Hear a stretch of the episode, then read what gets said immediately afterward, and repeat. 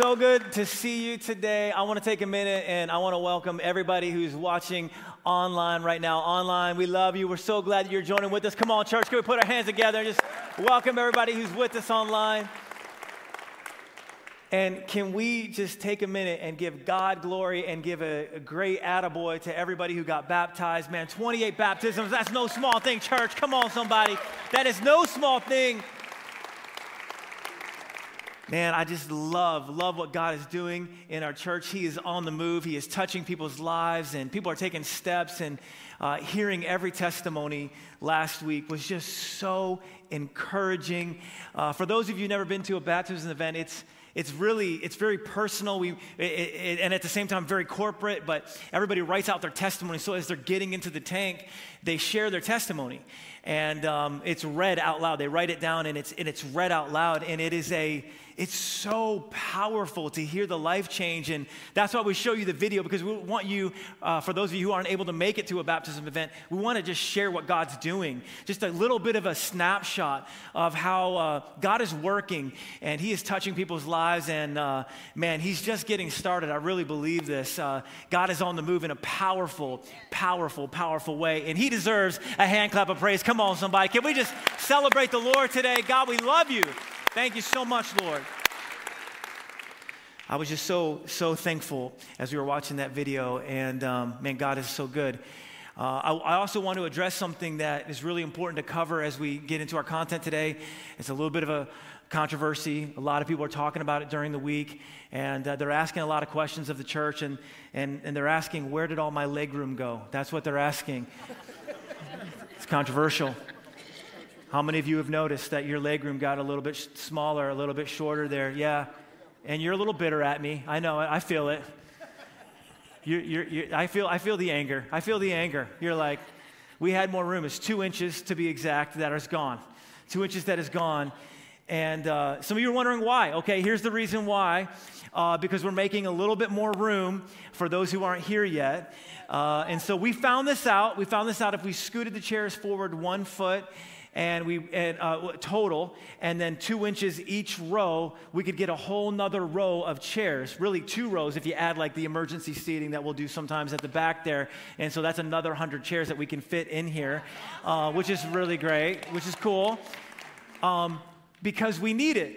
Here's the thing: we need it because. Uh, compared to a year ago, we have 40 to 50% more every week that are coming to Summit Park Church, which is really awesome. To God be the glory, right? To God be the glory.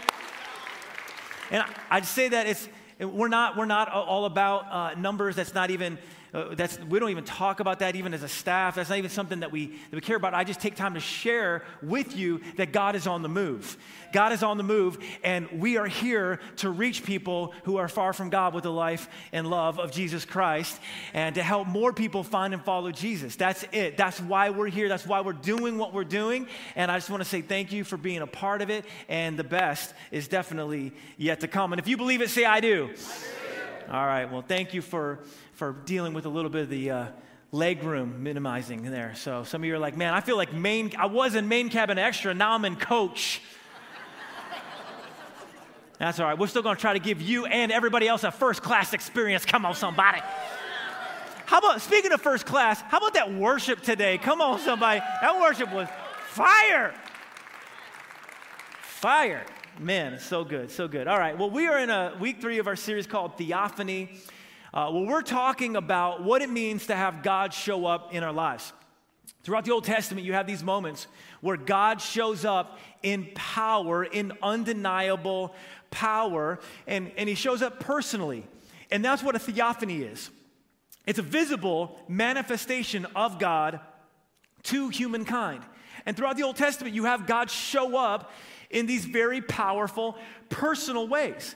And, and it's, it's amazing because you think about like all of the people who could show up in your life, all of the people you would want to show up in your life. All the people, it may be so cool if I got a chance to meet this person, or be so cool if I got a chance to meet that person. But when God Himself shows up in your life, like it's a big deal, right? Like it's a pretty amazing thing. And you see this in the Old Testament, in some very personal ways. And what we learn from it, each we learn something different from each little interaction that God has with people. And so we're taking time as we go through the series and we're looking at these theophanies, we're learning lessons, we're walking away better. And today we're going to be talking about Moses and the burning bush. Okay, so we're gonna when we talk about Moses and the burning bush, maybe you've heard the story, maybe maybe you've read it, but this, there's some powerful things that we can walk away from. And the title of today's message, if you're taking notes, is this: callings, excuses, promises, and grace.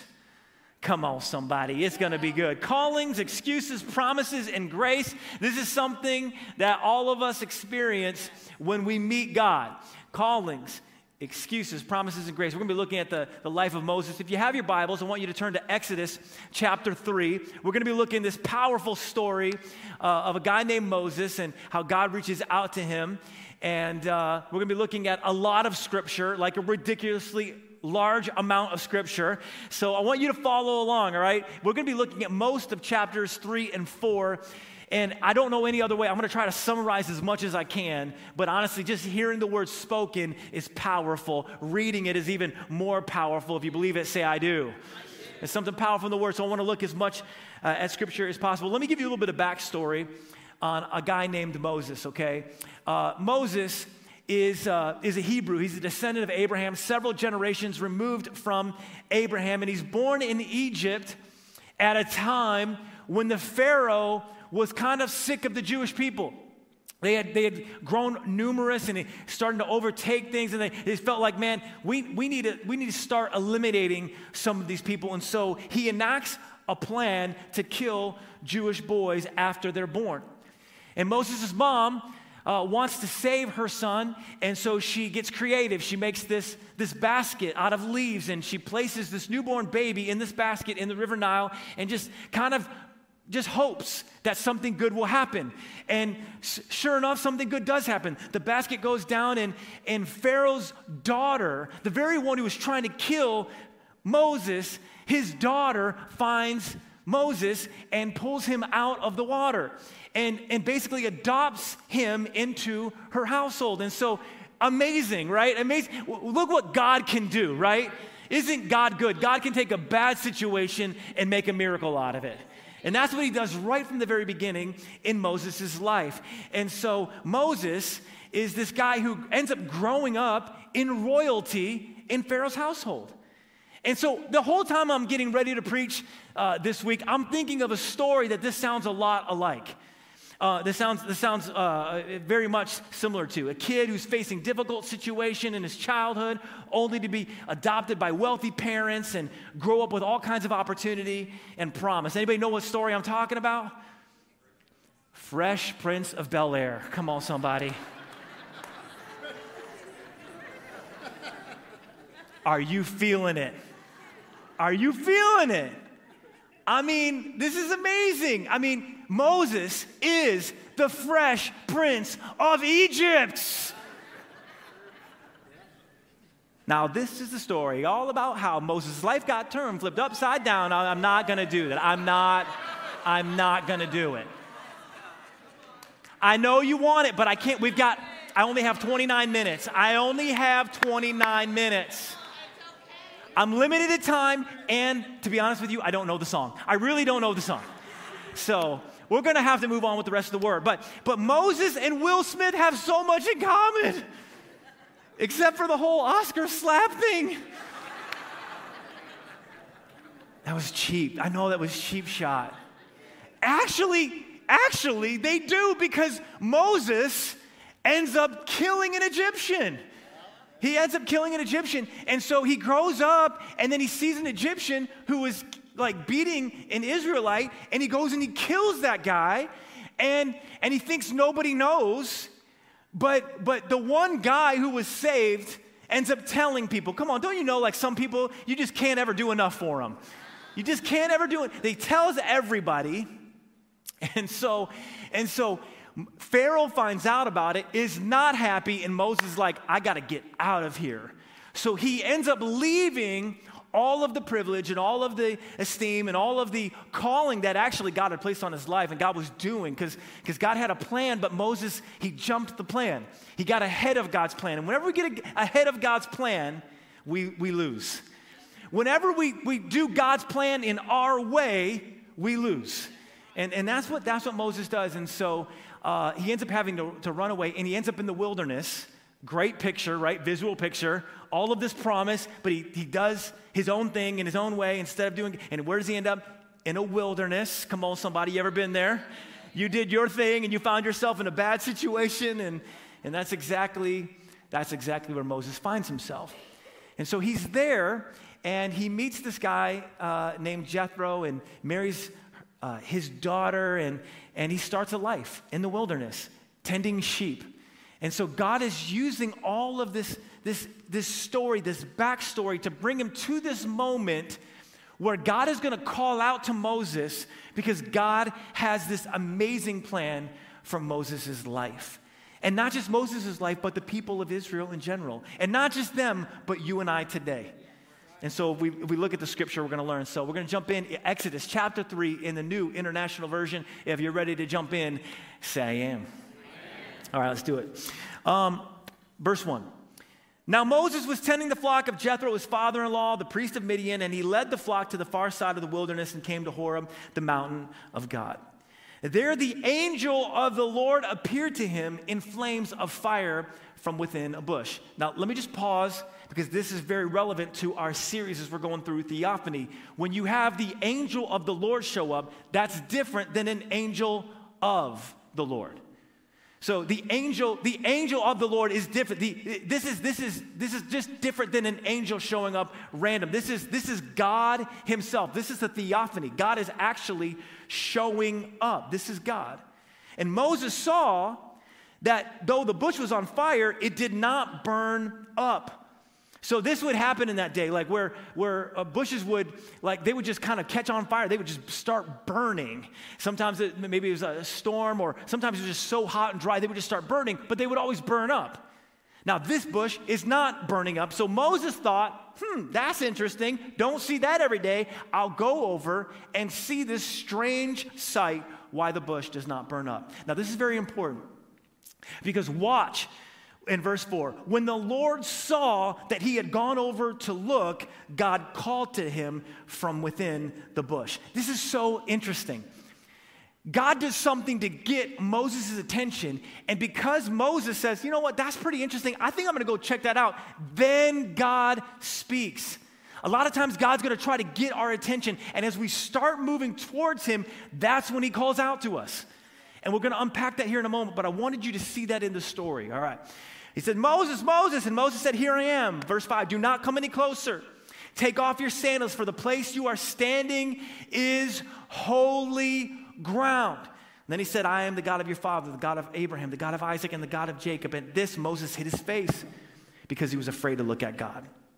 And the Lord said, I have indeed seen the misery of my people in Egypt. I've heard them crying out because of the slave drivers, and I'm concerned about their suffering. So I've come down to rescue them from the hand of the Egyptians and to bring them up out of the land into a good and spacious land, a land flowing with milk and honey. How many of you know God always has a good plan for us?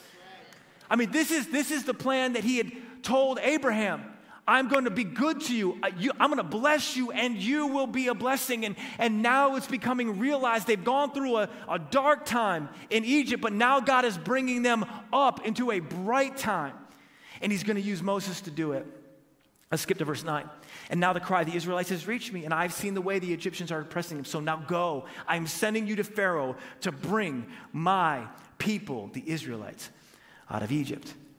And you expect Moses to be like, all right, God, let's go. I can't wait. You're calling me. You're the God of my, my ancestors. You're the one I've heard about, little bit, little bits and pieces. I can't wait. You've got a plan for my life. Let's go. Nope. He makes excuses. Anybody relate? Anybody ever been there? Watch this. Verse 11. But Moses said to God, mm, Who am I that I should go to Pharaoh?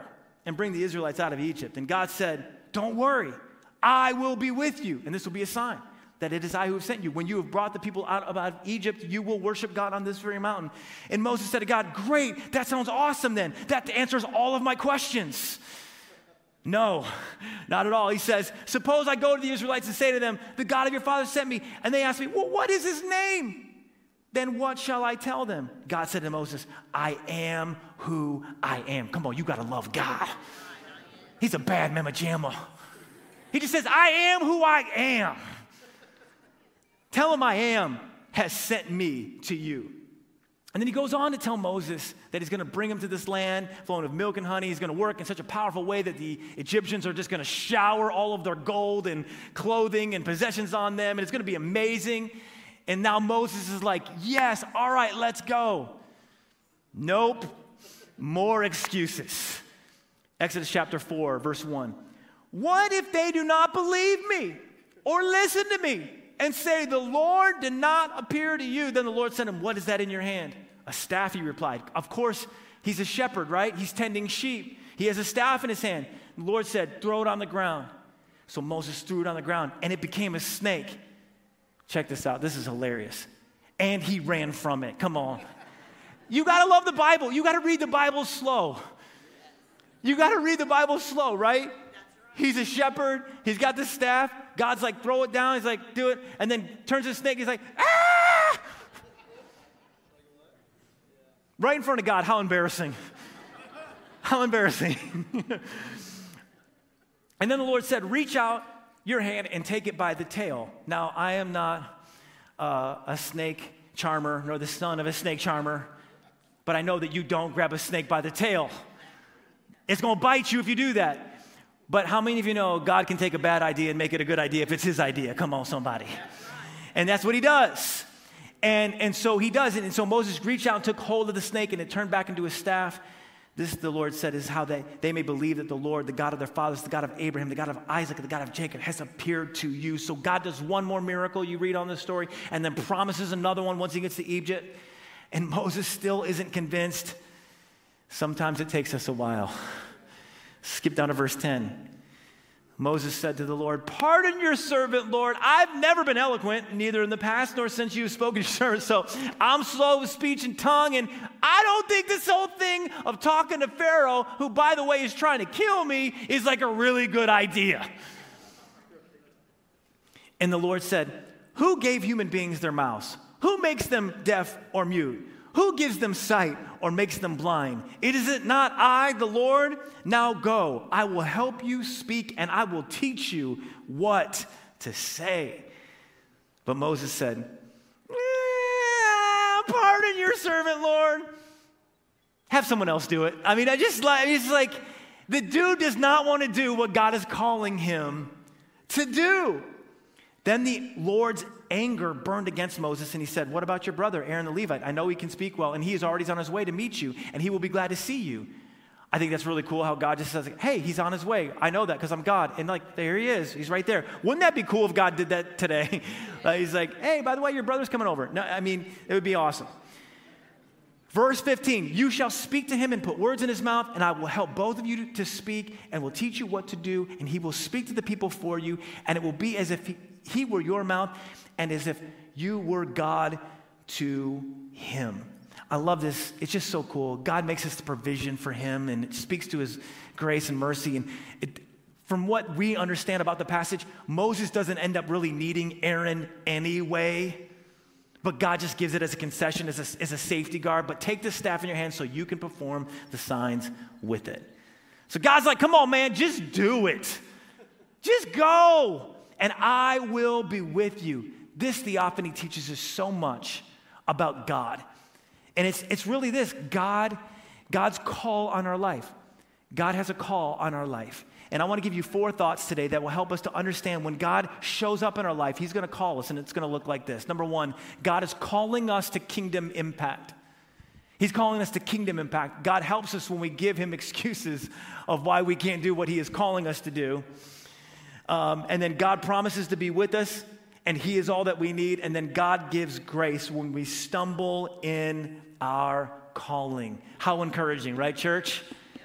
This is a great passage. I want to break this stuff down. We're going to walk away better as we do. But before we do, I want you to find 16 people next to you and say, God has a plan for you. No, seriously, He does. Come on, find 16 people. Just tell them. No, seriously. No, seriously, He does.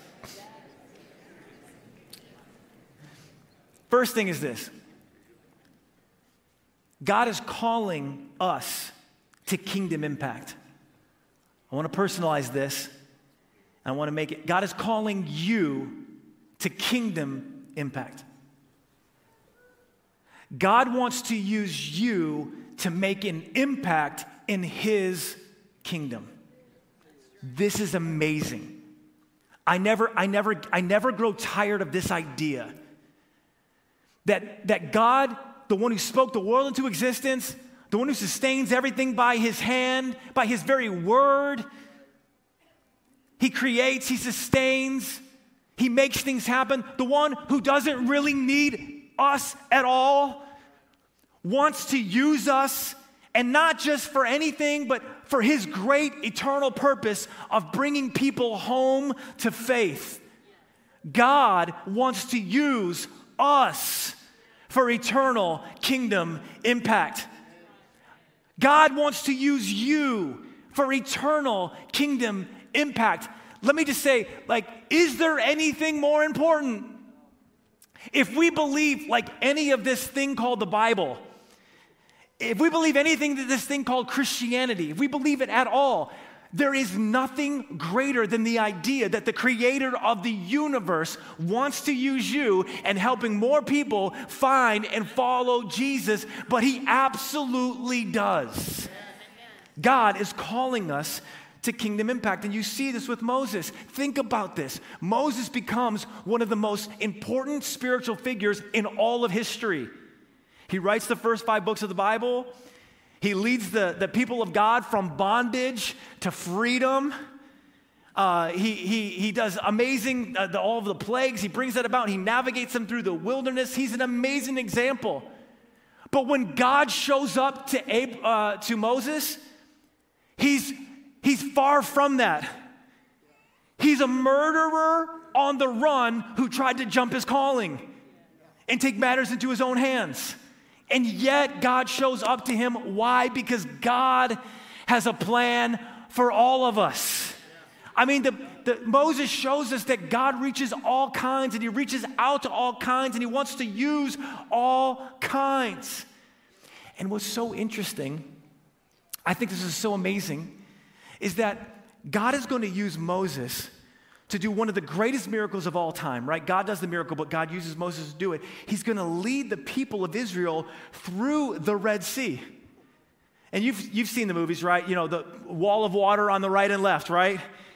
With, you know, and, and the cartoons have like the whale swimming in there as well. Like, I don't know if that happened, but that would be cool if it did.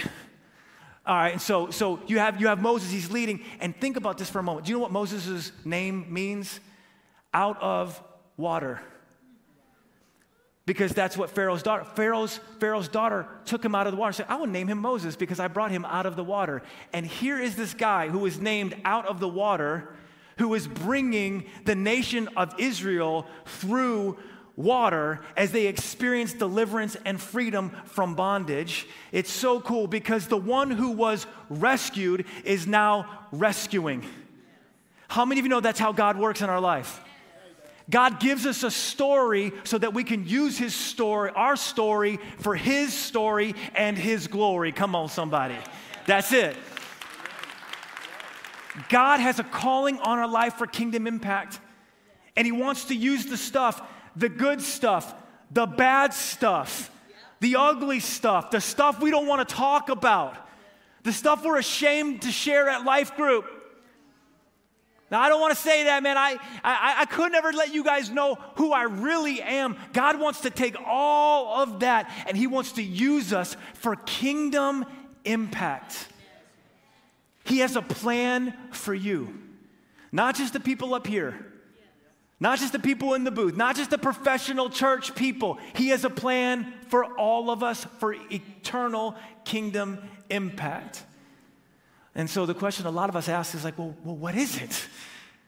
Won't he tell me? I would love to know. What is it? He reveals himself to Moses in this burning bush, and Moses does something that's very interesting. He looks and then he leans in. I want, I want to show this to you. Look at this, verse 3 of chapter 3 says, So I will go over and see this strange sight. Why does the bush, the, the bush not burn up? It would have been easy for Moses just to keep walking. It would have been easy for Moses to make excuses of why that's happening. Well, surely there's got to be some explanation for that. Like there's some scientific reason why this thing is, it's not really God, so I'm not going to pay attention to it. He says, No, I think I'm going to give this attention. And as he starts moving, look, verse 4 when the Lord saw that he had gone over, God called. See, when, if you want to know what God has for your life, you've got to look and you've got to lean. Everybody say, look and lean. You've got to look at God and you've got to lean into God. Do you want to know what God has for you? Do you want to know that kingdom purpose, that amazing eternal impact that when our life is over on this planet, we'll be able to say, God, look what I did. I was obedient. And he will say, Well done, good and faithful servant. What does God have for you? What kind of impact does he have for you? You look and you lean and you will find. You look at him, you get into the Word of God. That's why, uh, church, we're going through the Bible in a year. If you haven't been doing that with us, I want to encourage you today, jump in. Get the Bible in your spirit, in your heart, the, the Word. As you get the Word in your heart, God will speak to you and He will make His calling clear to you. I want to encourage you to come first Wednesday. We got first Wednesday this Wednesday. Come, spend extra time in the presence of God, just a little bit extra worship. It's a little bit more of a devotional thought and then a response just to seek God in prayer. God will speak to you. The Bible is clear. When you seek Him, you will find Him when you seek Him with all of your heart. Do you want to know what this great eternal calling that God has for you, this great impact that God wants to use you in to make a difference in this world? Do you want to know? Look and lean, and God will make it clear to you. And, and he is going to, he's going to, and you know, the thing that, that's amazing about God's call as he starts to reveal it to us Often, it's one page at a time. I don't know about you, but sometimes, like, I want the whole story. Give me, I want the end. I want to know how this is all going to work out. Don't you want to know how it's going to work out? Like, like I want to know what am I signing up for, for God? How bad is this going to be? I want to know. You know what? You don't really want to know. I think God just says to Moses, hey, listen, I want you to go. You're going to talk to Pharaoh. It's going to all work out. He doesn't tell him about the gnats and the flies and all the livestock that are going to die in these 10 plagues. He doesn't tell him about, you know, all of the details.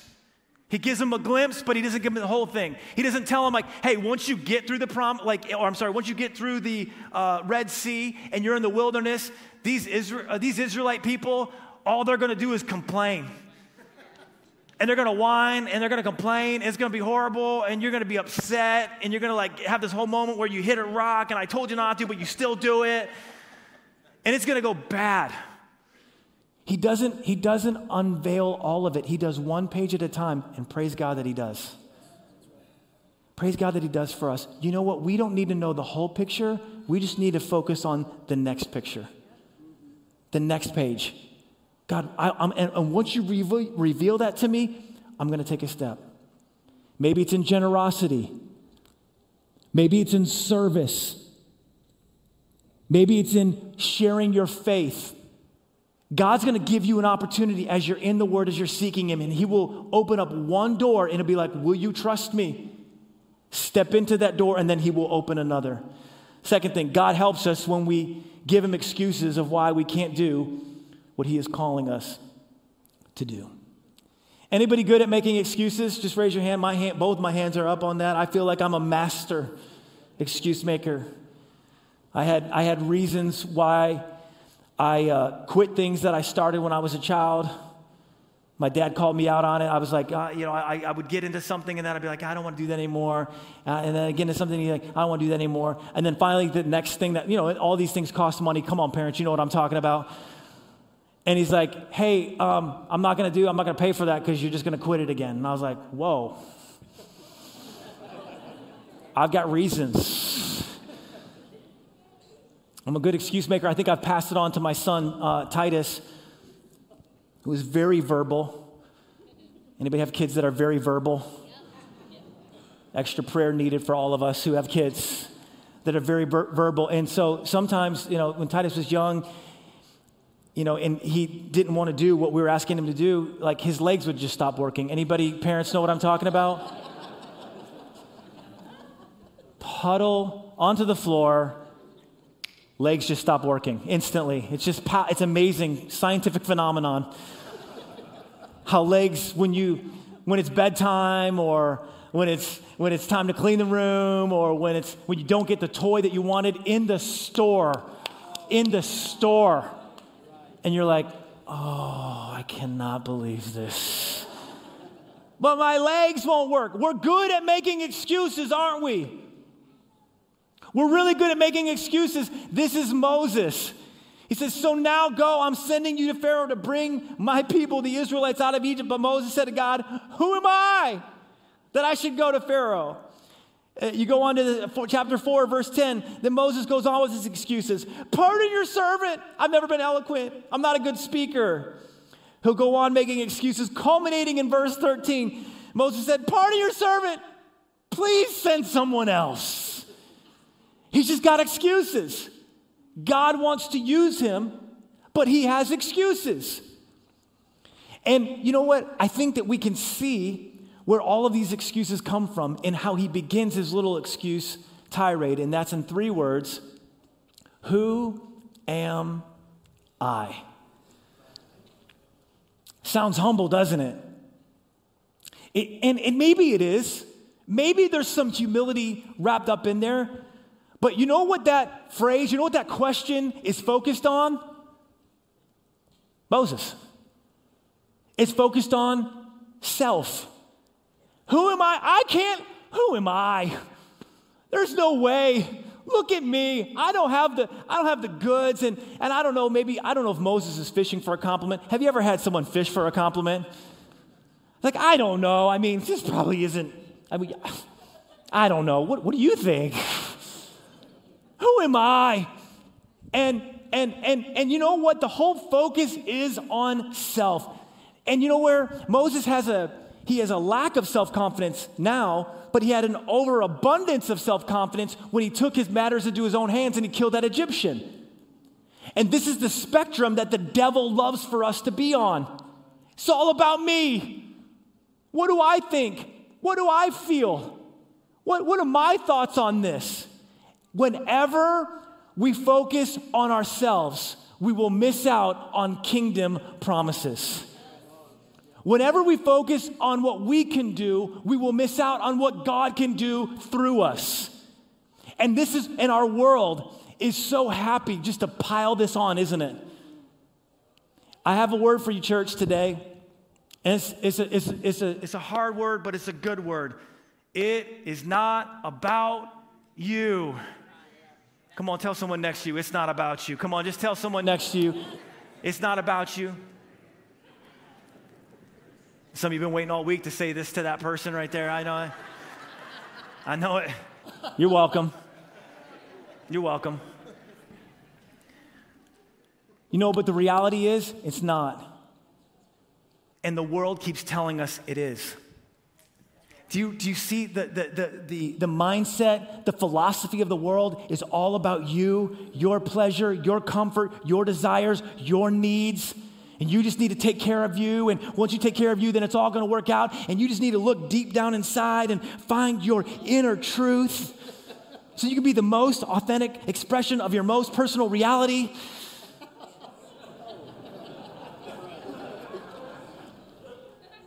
Do you know what you'll find when you look deep down into yourself? Sin.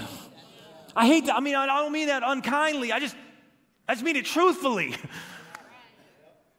You know, it's like, it's like, I'll just try to just look deep down and, and dig deep. And man, when you do that, you will miss out on kingdom promises. When you focus on yourself, this is what Moses is doing. He has a preoccupation with himself. Sometimes he's overconfident in himself. Sometimes he's underconfident in himself. Either way, he's focused on self. And I love God doesn't even play. God, look at this. This leads me to the third thought. God promises to be with us, and He is all that we need. God tells Moses, I will be with you. Moses, like, but who am I? I don't know. Are you sure? I couldn't do it. Surely not me. And God's like, I don't get I will be with you. You don't need to worry about you. All you need to worry about is Him. God with you. There's nothing more powerful in the world than understanding that the one who spoke the world into existence says, I will be with you. And he's like, Well, who are you? And he's like, I am who I am. That's a pretty, that's a baller move right there. You know what I'm saying? Like, like it's kind of like, that's kind of like parents just saying, just do it because I said so. You know, like that's a little bit. But it's even more than that because what he's saying is, I am the being one. I am the one who was here at the beginning of this whole thing, and I'm going to be the one who was here at the end of this whole thing. I'm the one who spoke this into existence. I'm the one who's sustaining it. I'm, I'm going to be the one who brings it all together. I am the one who was and is and is to come. I'm the one who gave breath in your lungs. I'm the one who gave you a mouth. I'm the one who's helping you, and I will help you. And boy, does God help Moses. He goes on to stand boldly before Pharaoh. He leads the people into eh, through the wilderness. God shows up. He's a, he's a cloud by day, he's fire by night. He leads them, he goes before them. And how did it all happen? When Moses stopped looking at himself and started looking at God.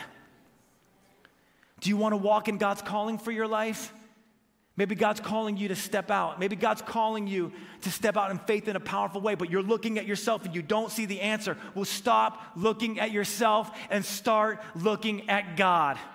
Stop looking at your inability and start looking at God's power. Stop telling yourself you can't and start telling yourself God will.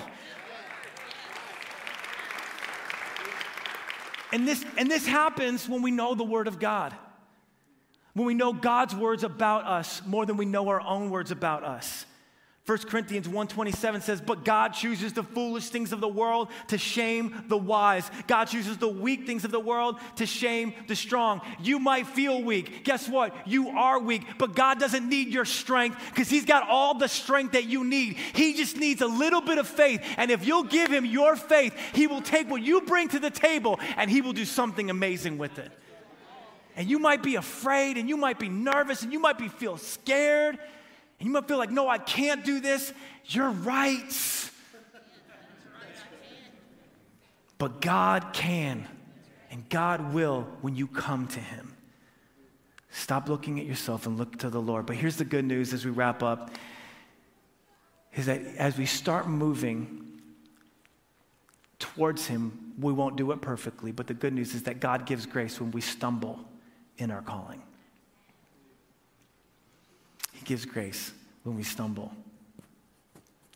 I love, I love how real the Bible makes its heroes. I, I think it's one of the ways that we know, like, man, it's, this stuff is real. Because if you were trying to make someone a, a hero, and you were trying to, like, oh, I, we need to make this person look better than they are, you would, you would diminish their lowlights and accentuate their highlights. But the Bible is honest. And you see, Moses, he doesn't do this thing perfectly. He makes excuses, tries to get somebody else to do it. Oh, by the way, he's a murderer. And then, even just a few verses later in chapter 4, you realize that uh, he does something else. I, I, even as he's beginning to move forward in his calling, he does something else. We don't know what it is, but he makes God very angry. To the point where God's like, I'm just gonna have to kill you. And he goes, and God goes to kill Moses. How many know that's a bad day? That's a bad day. But you know what? through a sacrifice of obedience that his wife makes, Moses' life is spared. And what do we have there? A picture of the gospel. We have a picture of what Jesus will ultimately do, where he will cover sin through an obedient sacrifice of blood, no less, if you read, if you read the story. And because of it, there is grace, even though Mo- Moses stumbles in his calling. I want to encourage you today, some of you, maybe, maybe you're hearing all of this, and even as I'm starting to talk about calling, I, God's starting to speak to you about some stuff that you know you need to do. You need to get involved, get in a group, get on a serve team, start giving, maybe go on an outreach, maybe adopt, adopt or get involved in foster care. What maybe God is speaking to you about doing something to bring kingdom light. Maybe it's witnessing to your friends at work or to the people that you work with that are not your friends, either way. God's, God's challenging He's calling you to be a light, to be a light to dark places. And you're feeling inadequate, not only because you don't have the ability, but because you have junk. You've got, you've got stuff. You're like, man, I, one day, once I get myself all cleaned up and figured out, then I'll let God use me. Doesn't work like that. As you move forward in your calling, God will work in your life. As you step towards Him, as you just continually lean in and you start keep continually look at God and continue to say, God, I want everything that you have for me. I want all that you have for me, and I'm to move towards you. And I'm not to I'm not to let my own issues keep me from obedient steps of faith. I want to encourage you. You just keep stepping in your calling. You might feel like you don't deserve it. You're right, you don't. But He doesn't treat us as our sins deserve. Psalm 103, verse 10 He does not treat us as our sins deserve or repay us according to our iniquities. For as high as the heavens are above the earth, so great is his love for those who fear him. And as far as the east is from the west, so far as he removed our transgressions from us.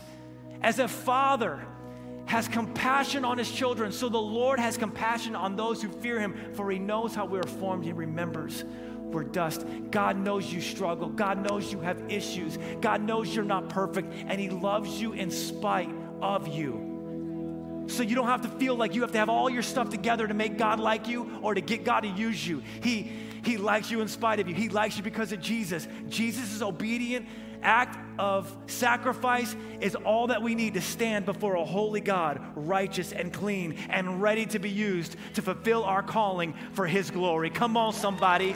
God can do it. And He will. And He will. God wants to use all of us. I believe God has a great plan for our city. I believe God is moving in our city. I believe God wants to use you to bring people to faith in our city. It's going to take all of us doing our part, being lights, sharing, giving, being a part of what the Lord wants to do. But if we will take an obedient step of faith, man, what God can do with it. Amen. I'm going to ask all of us to stand across this place. I want us to, to take a moment. And I just want to let the Lord, I want, to, I want to let the Lord do something in our hearts today before we walk out of this place. I want to ask you, what is God calling you to?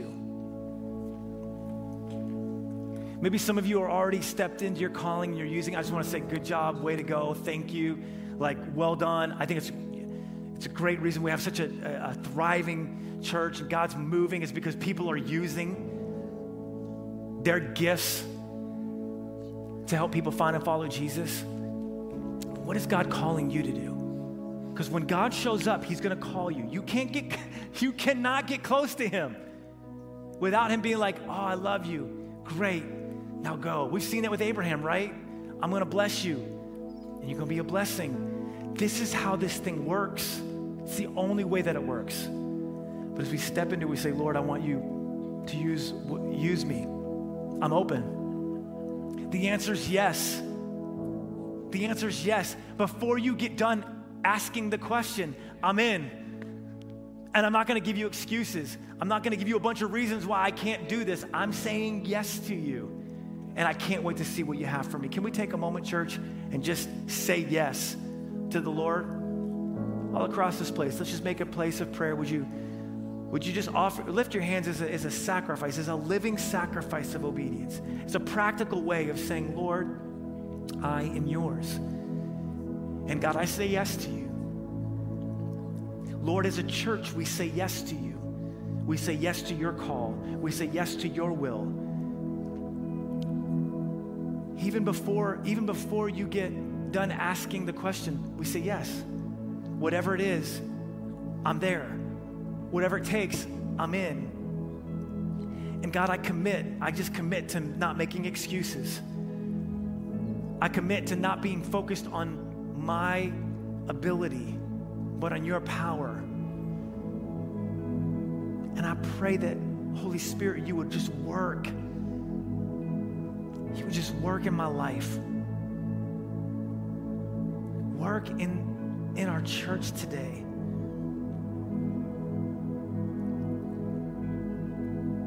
Call us to kingdom impact.